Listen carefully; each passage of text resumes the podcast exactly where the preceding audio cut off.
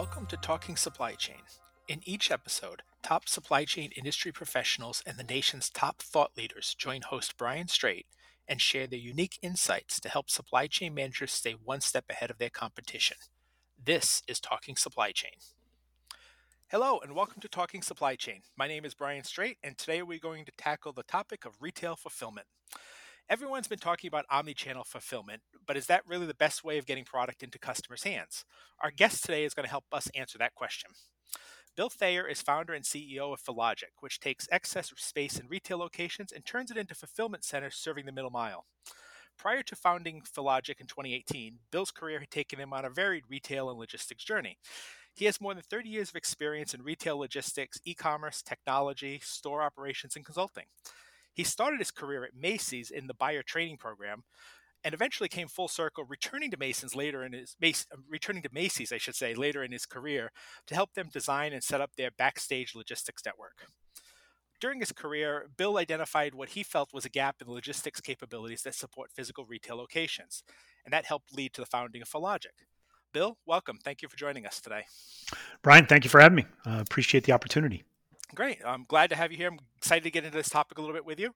Um, I, I, gave a little bit of background, but I was wondering if you could give a little more about yourself and what you guys are doing at Fillogic um, to help our audience to kind of understand and set the stage for what we're going to discuss today. Sure, sure. I, I think one of the most important pieces of what we look at physical retail is the core of what happens in retail today. You know, over 75% of sales still come from a physical location, but it's poorly served by logistics and logistics technology. And so back in 2018, we saw that gap. Said, hey, how can we make these locations operate more efficiently logistically? Because when you look at malls, for example, they are retail experience platforms, right? They build beautiful buildings and they provide it for those retailers to experience. They also have food and experiential, but that fourth pillar of logistics and logistics technology has never really existed. Retailers try to do that um, within their own networks. Walmart does a great job of that. Target does a great job of that. But when you think about aggregating the demand of all retailers across that infrastructure, there's never been an agnostic B2B logistics infrastructure platform until us. Um, we're big believers that the future is about physical retail, um, and it's not just the digital or physical; it's about everything, and that's sort of the the backup of what we call channel free logistics. Yeah, and that's and, and that's kind of why I, I, wanted to get you on here because uh, you guys tout this channel-free logistics. I, I think if I say omni-channel fulfillment, everybody I think is familiar with that, right? I mean, and, and many people are doing it. Some people are doing it very well. Mm-hmm. Um, but you're kind of talking about this channel-free logistics. Can you kind of explain what exactly that is? And sure. I, I mean, is that just simply an extension of omni-channel fulfillment, or, or is this something really different? Uh, so the the way we look at it is omni-channel is something that was built 20 or 30 years ago and nobody understood what digital commerce was going to be. You know, back in the old days in retail when we talked about e-commerce, that was the shiny object. It was put off to the side. It was run by usually marketing divisions. Mm-hmm. Then when it became a larger business, you tried to consolidate that within existing infrastructure nobody did that very well. You had your e-commerce merchants, you had your e-commerce platforms, you had e-commerce fulfillment, you name it. And and that basically jumbled up a network. So you had logistics infrastructure problems at retailers, technology problems at retailers, and sort of understanding sort of the the front end about how you communicate. That is where the term omni-channel came from.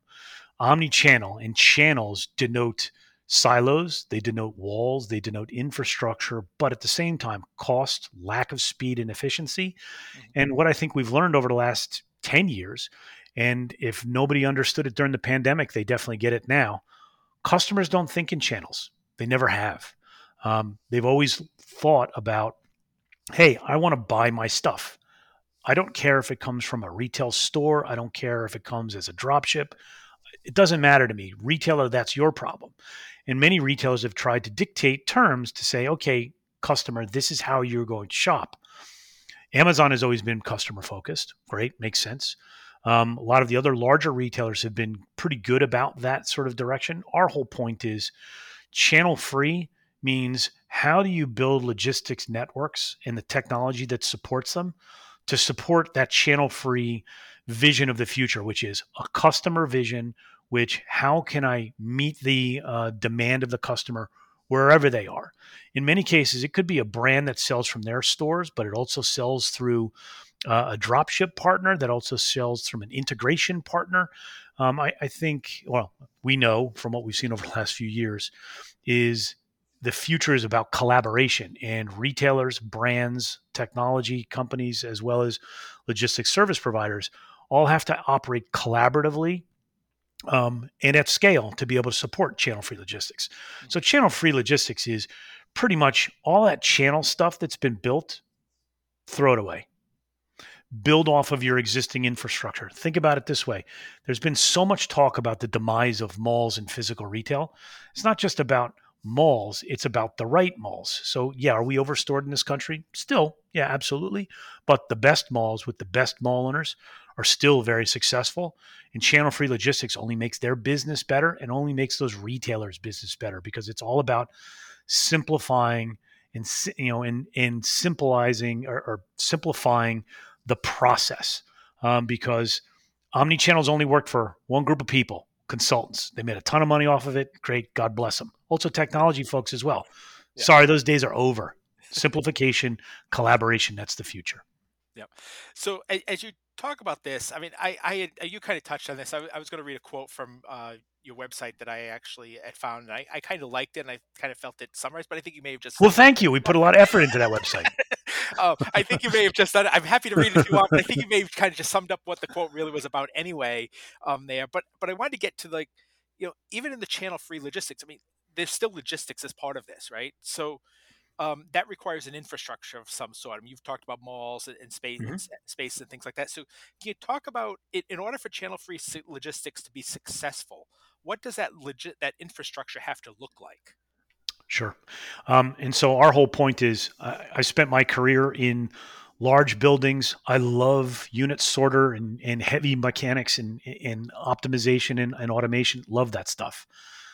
That's not our business. Our business is taking underutilized spaces. In many cases, they're not contiguous. Um, unfortunately, when you look at what happened in Omnichannel, uh, a lot of what happens in the engineering space is okay, to be efficient, you need a 200,000 square foot building, 40 foot clear, with a lot of robots running around in it. Who can afford that anymore? Uh, industrial real estate has never been more expensive. Granted, um, there's a lot of capacity out there now. Just ask Amazon; they can sell you a building or lease you a building. But the the component to us is a flexible network using existing infrastructure, retail infrastructure, and deploying the technology and the operations logistically. So we have buildings that are as big as 100,000, uh, you know, over 150,000 square feet, and we have buildings that are 4,000 square feet. Is what is the need of the retailer and the demand in that location? And what are we going to deploy to it? But I'll tell you this much all of that demand and that need is around existing mall infrastructure in this company uh, country. It's where people live it's where they transact it's where they do returns it's where they live their lives.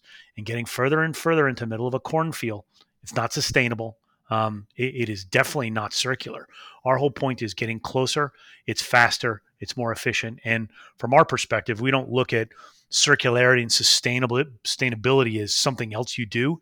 It's more of a process that we live with upfront. It's an yeah. important part of that business and and just eh, like as an aside, I mean, I I've loved. I, I visited some malls recently, you know, and, and look, I mean, it's not if, if I said that, hey, fifty percent of malls are empty these days, and, and it's not exactly not a number. I don't know what the number actually is, but it seems like that, right? You walk into a mall and it seems like half of it's empty. Mm-hmm. Um, there's a lot of space there, but I really have loved what some of the mall operators seem to be doing these days, and and kind of really turning them back into destinations. I mean, there's, there's all sorts of different things going on now. You go to the mall and you can do entertainment, you can do restaurants, you can do shopping. You know, it, it's no longer just you walk in, you walk into your stores, and you walk out, kind of thing. So this kind of this kind of usage of the space, I think, fits nicely into that. It, it makes that that mall operator gives them something to fill all the space and, and create use more capacity, right? I mean, if you if you're renting space, you're making money as a mall operator. Um, you guys are doing it um, by the same way. By taking that space, you're helping out these retailers. Correct, and I, I think the most important thing to understand here is the right mall owner. So, I, a perfect example is Simon Property Group, largest mall owner in the U.S. They've always understood that they're a platform for retail, mm-hmm. and what they've heard from their retail um, tenants is, we need help on how we're going to handle logistics. What are solutions that you can bring to the to the fore to help us be more efficient? But what they also understand is if you're not providing a solution that's agnostic and cross platform, mall owner agnostic, retailer agnostic, carrier agnostic, technology agnostic, um, then it's not going to work. This is not something that you can own. This is an ecosystem play that allows retailers to cross multiple location, cross regions. Um, because you know when when we talk with retailers, you know we, we kind of take what we call the logistics Swiss Army knife approach. You know we say there's a lot of things going on on our logistics Swiss Army knife, but what's your big blade? What's the thing that matters the most to you? Because you don't need the tweezers and nobody needs the magnifying glass anymore.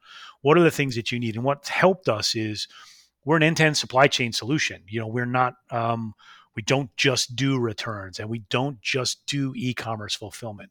We're providing solutions to all retailers wherever they are because most of their problems are multifaceted, multi-regional, they're technology related, they're logistics related, and it's being able to provide that solution, you know, the way it's been communicated to as we as we open buildings, we're providing an accessory solution to the primary solution of what malls were created for, aggregated retail we're providing the aggregated logistics to support that. Yeah. So that means multiple might be multiple retailers in a single location then. Uh, our our whole goal is to service every single retailer in that particular building as well as digitally native brands that want to use the ecosystem. Once again, it is truly an ecosystem play. Look at where malls are built. Look at their transportation, um, you know, uh, patterns around those malls, docks, good movement for traffic, um, transportation. Trust me, we're not parking 50, you know, 53 foot trailers out there. This is very low impact on spaces. Um, and from the perspective of the buildings that we've opened, um, it works well with the environment and the community. When you look at what's happening right now, a lot of communities, when they hear about a large distribution center coming into the into the region, they are actively working against it. Once again, we're using existing infrastructure. Um, we have one industrial building that in two months will be in completely in malls. And that is that is our main goal. In malls or aggregated retail of some sort because it's the ecosystem play. Yeah. so you know as, as you talk about you know hey the advantages the advantages to the mall operators the advantages to the retailers right and, and consolidating this stuff um, what I keep hearing in my mind, and, and, and maybe you're kind of saying this, but not actually saying this, right? Is that this this is maybe a cu- more of a customer first approach to logistics, right? And and the idea is to get the goods to the customers as easily and as quickly as possible. Yeah, I mean, so, th- think about it. channel free is once again, customers don't care about your retail problems. They keep, they want their stuff. They want it shipped fast, shipped cheap, price comparison, you know, uh, price normalization, and return as fast as possible. Where do you do that? Closer to where those people live.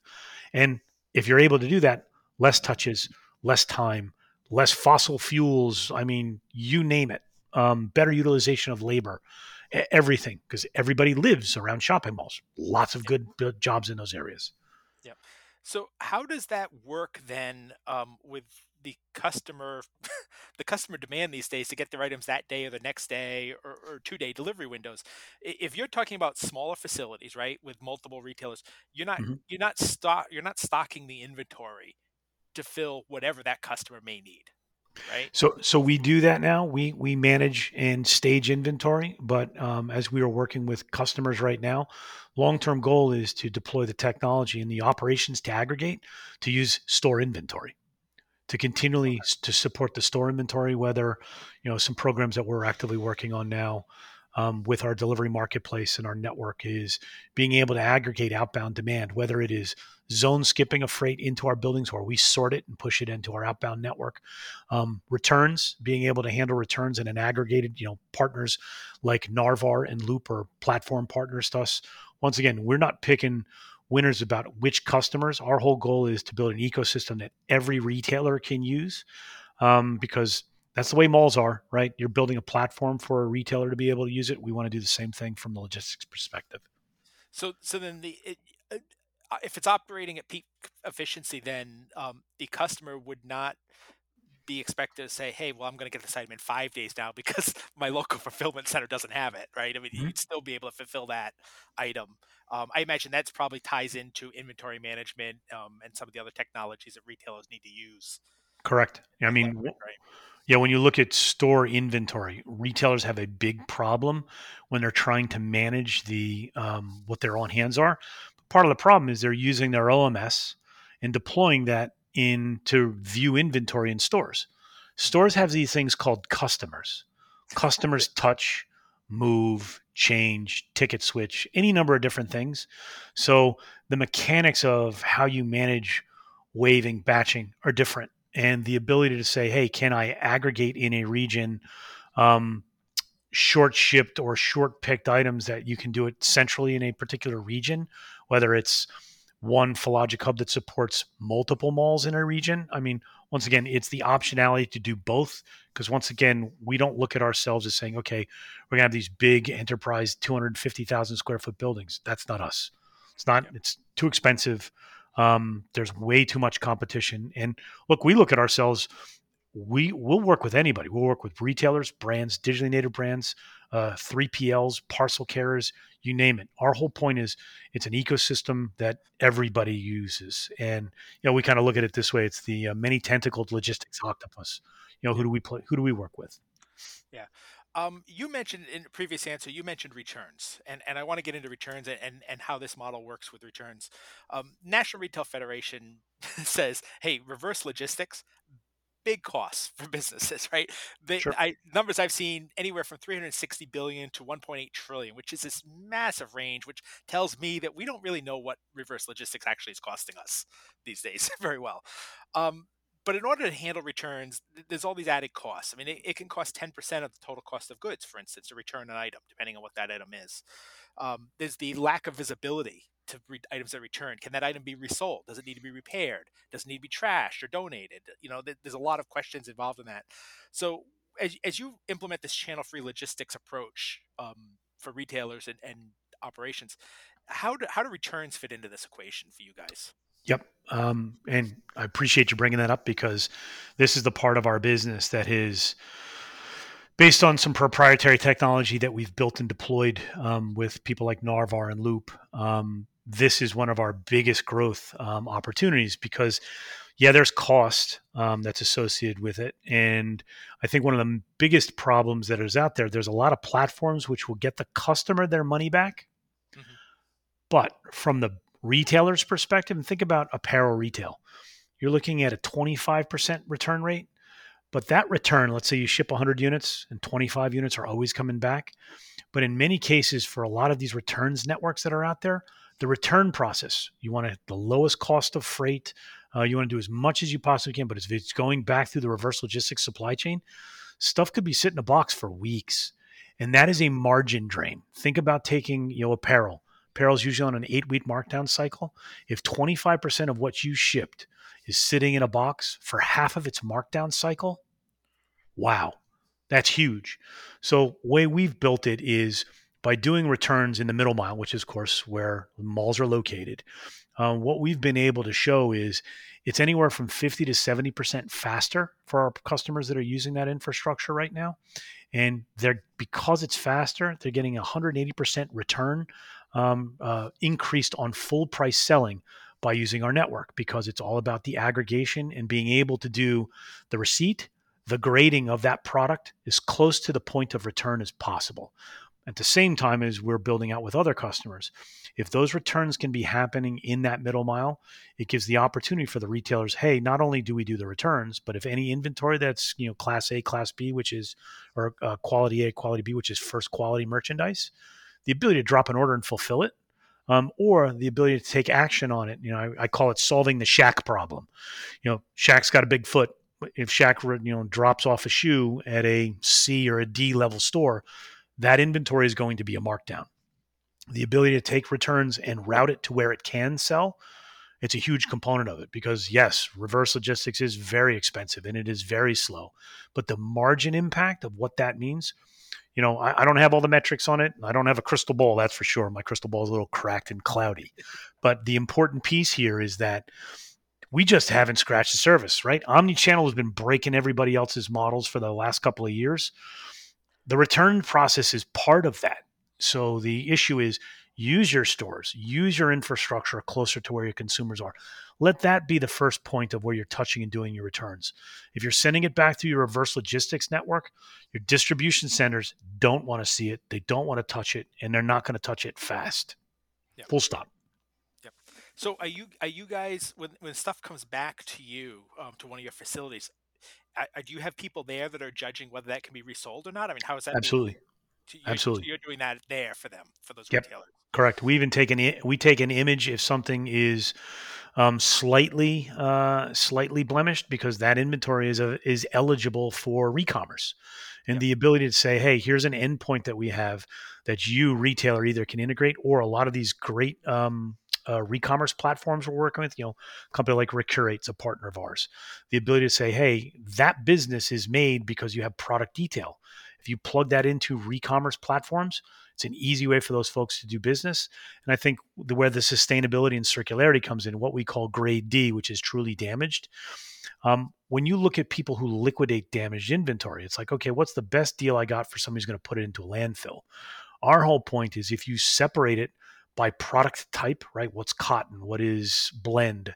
However, you can bring it. It's not so much at this retailer's cotton t shirts, it's all cotton t shirts. And who will use that product either to recycle it or to be used as pillow stuffing, any number of things.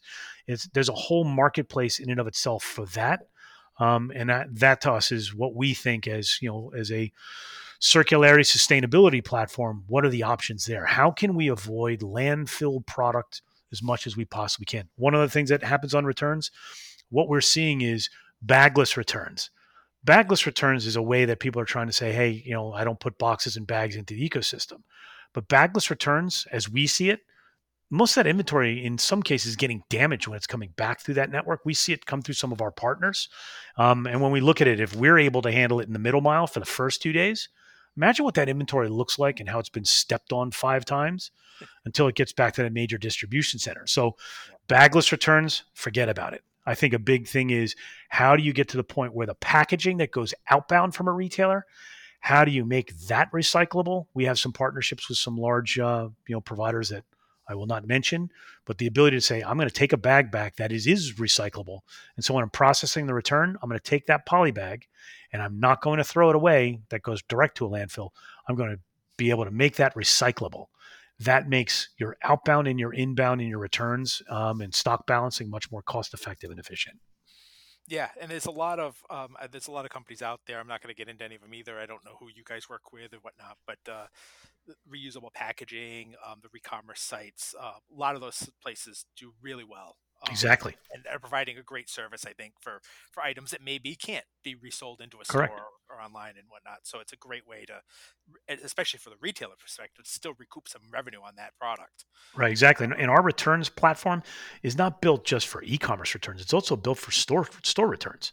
Once again, the the key thing for allowing, let's say, re-commerce to work is item level detail and fabric content. So if you're able to say, I've got this product back, whether it's from a store or a customer, and being able to say it's damaged, but whoever's going to be in the recommerce space that they want to sell it, if you have that product level detail, they can pull images from the web and they can actually sell it.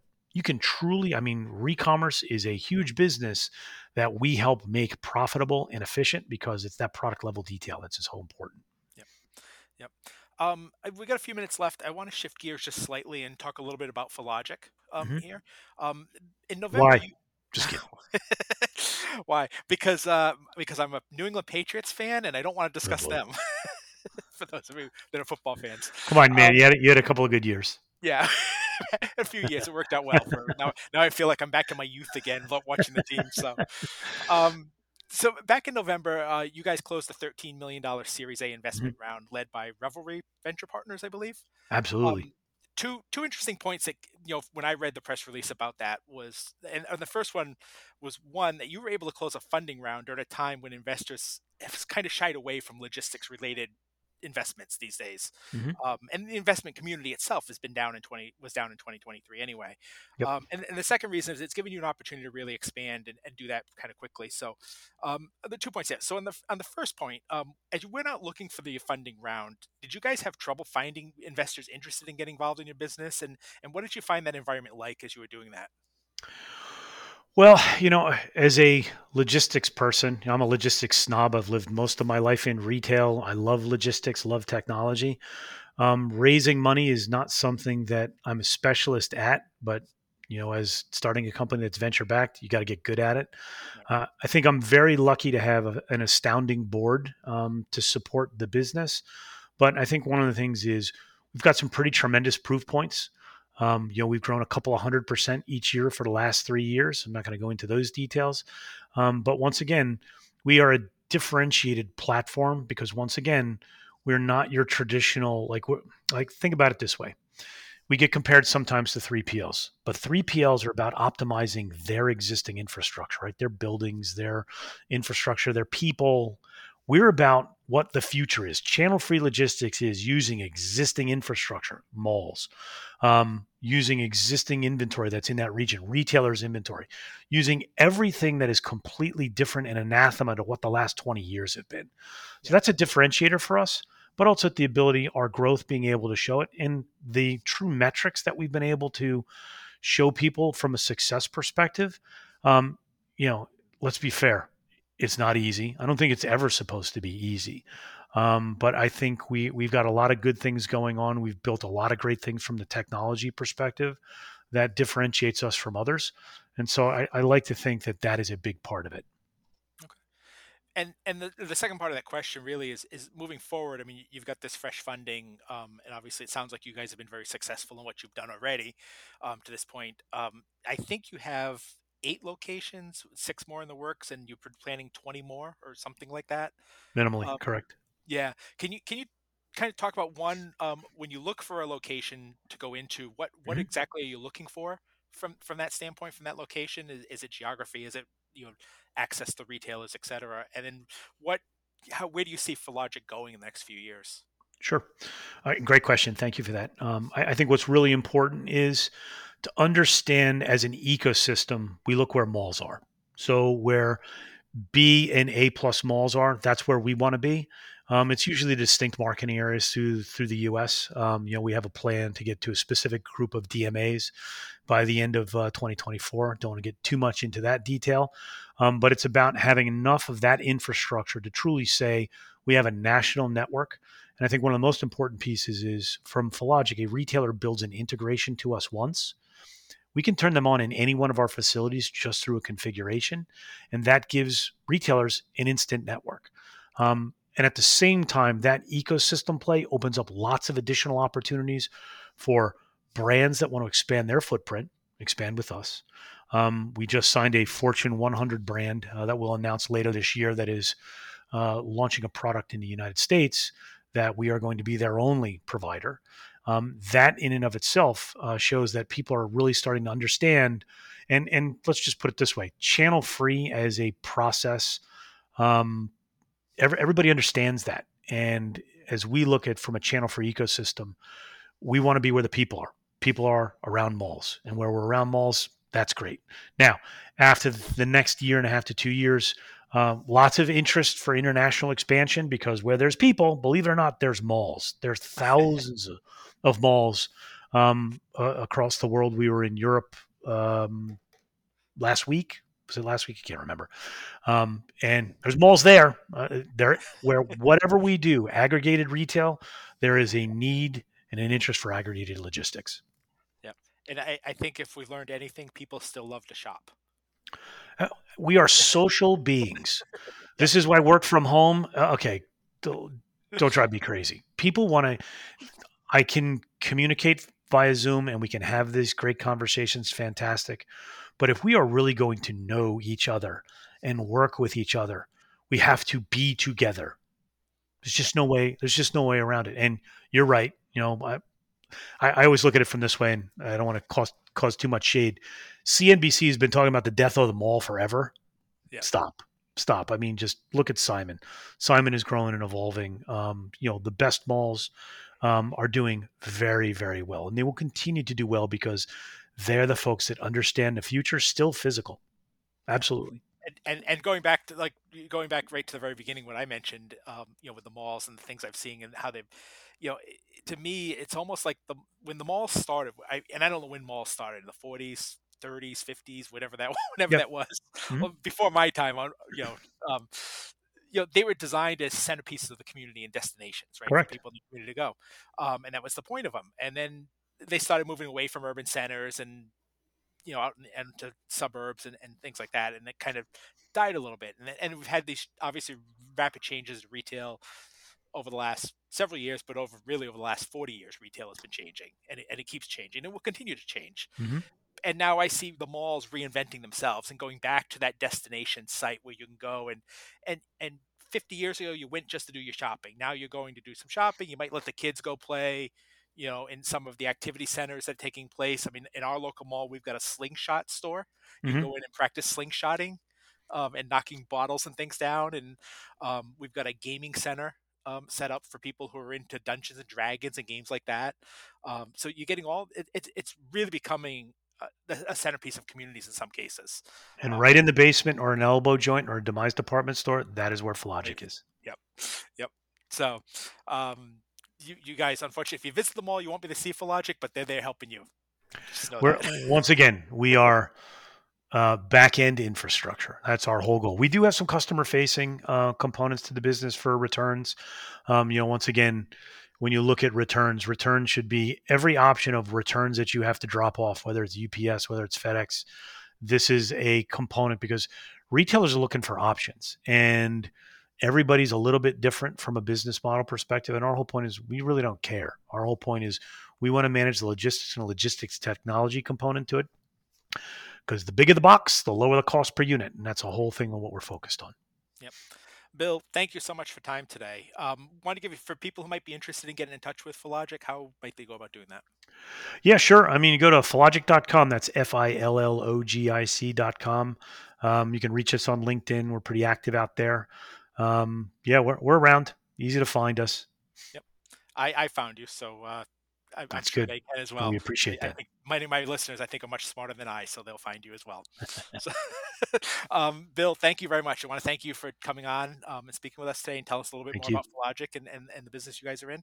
And a special thank you to all of you out there listening today. I greatly appreciate you spending time with us. For Supply Chain Management Review and Talking Supply Chain Podcast, I'm Brian Straight. Thank you for listening. Talking Supply Chain is produced by Supply Chain Management Review and Peerless Media. You can find it on scmr.com, supplychain247.com, iTunes, Google Podcasts, or wherever you find your podcasts. For more information on this topic or to sign up for our weekly newsletter, a print or a digital subscription to our publication, visit scmr.com. We hope you will join us for our next episode. For Supply Chain Management Review, I'm Brian Straight, and thank you for listening.